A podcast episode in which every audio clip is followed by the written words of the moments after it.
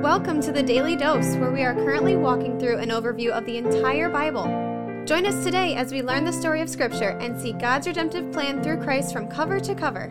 Let's listen to Matt Reisetter, Director of Christian Crusaders and the Cedar Falls Bible Conference. Today we're in Matthew chapter 22, verses 23 through 33. Remember that we're in Holy Week. In just yesterday's text, Jesus was confronted by the Pharisees and the Herodians about paying taxes to Caesar. I think that's an important devotion, an important text that maybe we've been misled on the main point of. Go back and listen to that if you haven't yet. Today he's going to be approached by the Sadducees. Sadducees are a group of Jews who do not believe in the resurrection and who hold specifically to the first five books of the Bible, which doesn't teach a lot about the resurrection. That's developed later on in the Old Testament and, of course, in the New Testament. And so they're going to try to trap him, just like the guys in yesterday's text were. Verse 23, the same day, Sadducees came to him, who say that there is no resurrection, and they asked him a question, saying, "Teacher, Moses said, if a man dies having no children, his brother must marry the widow to raise up children for his brother." Now, this is an Old Testament law. Later on, it became known as levirate marriage. The idea was that if a man was married to a woman and had no children with her and died, it was the obligation of a man's brother to marry that woman so that the family line of the deceased brother could be carried on through him. So this is a practice or a law that was in place with the Jewish people. They're building their question off of this. Now, there were 7 brothers among us. The first married and died, and having no children left his wife to his brother, so too the second and third down to the 7th. Now, this probably didn't really happen. They're probably coming up with a hypothetical question, but they said this woman was married to this man. He died having no children, so he married the second brother, and he died having no children, the third, fourth, fifth, all the way to the 7th. Verse 27, after them all, the woman died. In the resurrection, parenthetically, which they don't believe in, therefore, of the 7, whose wife will she be? For they all had her. So this is a trick question. They're trying to, and their assumption is that marriage must function in eternity after the resurrection the same way that it does here on earth. That's not the case, as Jesus is going to clearly show us here. Verse 29, but Jesus answered them, "You are wrong, because you know neither the scriptures nor the power of God." So these guys are trying to use this example to deny the resurrection. And Jesus says, if you're not willing to accept the resurrection, it's obvious that you don't understand the scriptures. Because if you clearly understood the scriptures, even in the Old Testament, you would see that the resurrection is really a thing. So first of all, you don't know the scriptures. Second of all, you don't know the power of God. In other words, God is able to work something out in heaven or in eternity. He's powerful enough to do something different than what is done here on earth. Just because we do marriage that certain way, according to those certain customs on earth, doesn't mean that if it doesn't make sense to do it that way in heaven, that there must not be resurrection. Jesus is deconstructing their false notion about the resurrection. Verse 30, for in the resurrection, they neither marry nor are given in marriage, but are like angels in heaven. Jesus doesn't mean that we're like angels in our essence. He means we're like angels in that we won't be married or be given in marriage in heaven. Verse 31, and as for the resurrection of the dead, have you not read what was said to you by God? I am the God of Abraham and the God of Isaac and the God of Jacob. He is not God of the dead, but of the living. So Jesus is quoting the Old Testament when God claims to be the God of Abraham and Isaac and Jacob. And this claim, this statement was made after Abraham, Isaac, and Jacob had died their earthly deaths. But here God in the present tense is saying that he is the God of these guys, meaning they are still alive. He's not the God of the dead. He's the God of the living. He's the God of the living Abraham, Isaac, and Jacob, who have died from their life in this earth, but are still alive in heaven, i.e. there is a resurrection. Once again, in verse 33, we see the onlookers, Jesus' audience, amazed, amazed at his teaching. And when the crowd heard it, they were astonished at his teaching, is what it says. So I don't know if any of you are like me. I'm in a great marriage with the woman I love, and there might be a twinge of sadness at the notion that when we get to heaven, we're not going to be married. We're not going to have this special, exclusive relationship that we have here on earth. But the fact is, just like Jesus says, the power of God is great, and he is able to do something in heaven that we can't imagine on earth. And there's not a lot of specific teaching about what this is going to look like, but I think it's biblical that we will recognize one another. And I think because heaven is perfect, we're going to have a depth of relationship with lots of people that dwarfs even the great relationship that those of us in great marriages have with our spouses. There's no doubt that that raises a bunch of questions about how it's going to function, what it's going to look like, but we can know that God's plan is good. We can know that heaven is perfect, and we should be assured that whatever the specifics of that look like, it's going to be much, much, much better than we could ever imagine from an earthly perspective. Of course, the key here is not just believing in the resurrection, but understanding how you and I can be resurrected, and that is only available by grace through faith in Jesus Christ, the one who lived a perfect life, died a sinless death, offers us his righteousness so we can stand holy and blameless before God, and offers us the penalty we owe for our sin, Mark paid because of what he did on the cross and out of the grave. If you believe in Christ, you've received him, you confess with your mouth that Jesus is Lord and believe in your heart that God raised him from the dead, then you will be saved. And if that's true of you, someday you and I together are going to get to learn exactly what this is going to look like in eternity. And hopefully some of these Sadducees who previously didn't believe in the resurrection or in Jesus Christ have come around before they die so they can join us as well. Have a good day. The Daily Dose is a podcast of Christian Crusaders Radio and Internet Ministry. Please subscribe to this podcast, leave a 5-star rating, and prayerfully consider financially supporting our ministry at ChristianCrusaders.org, where you can also find our weekly 30-minute radio broadcast,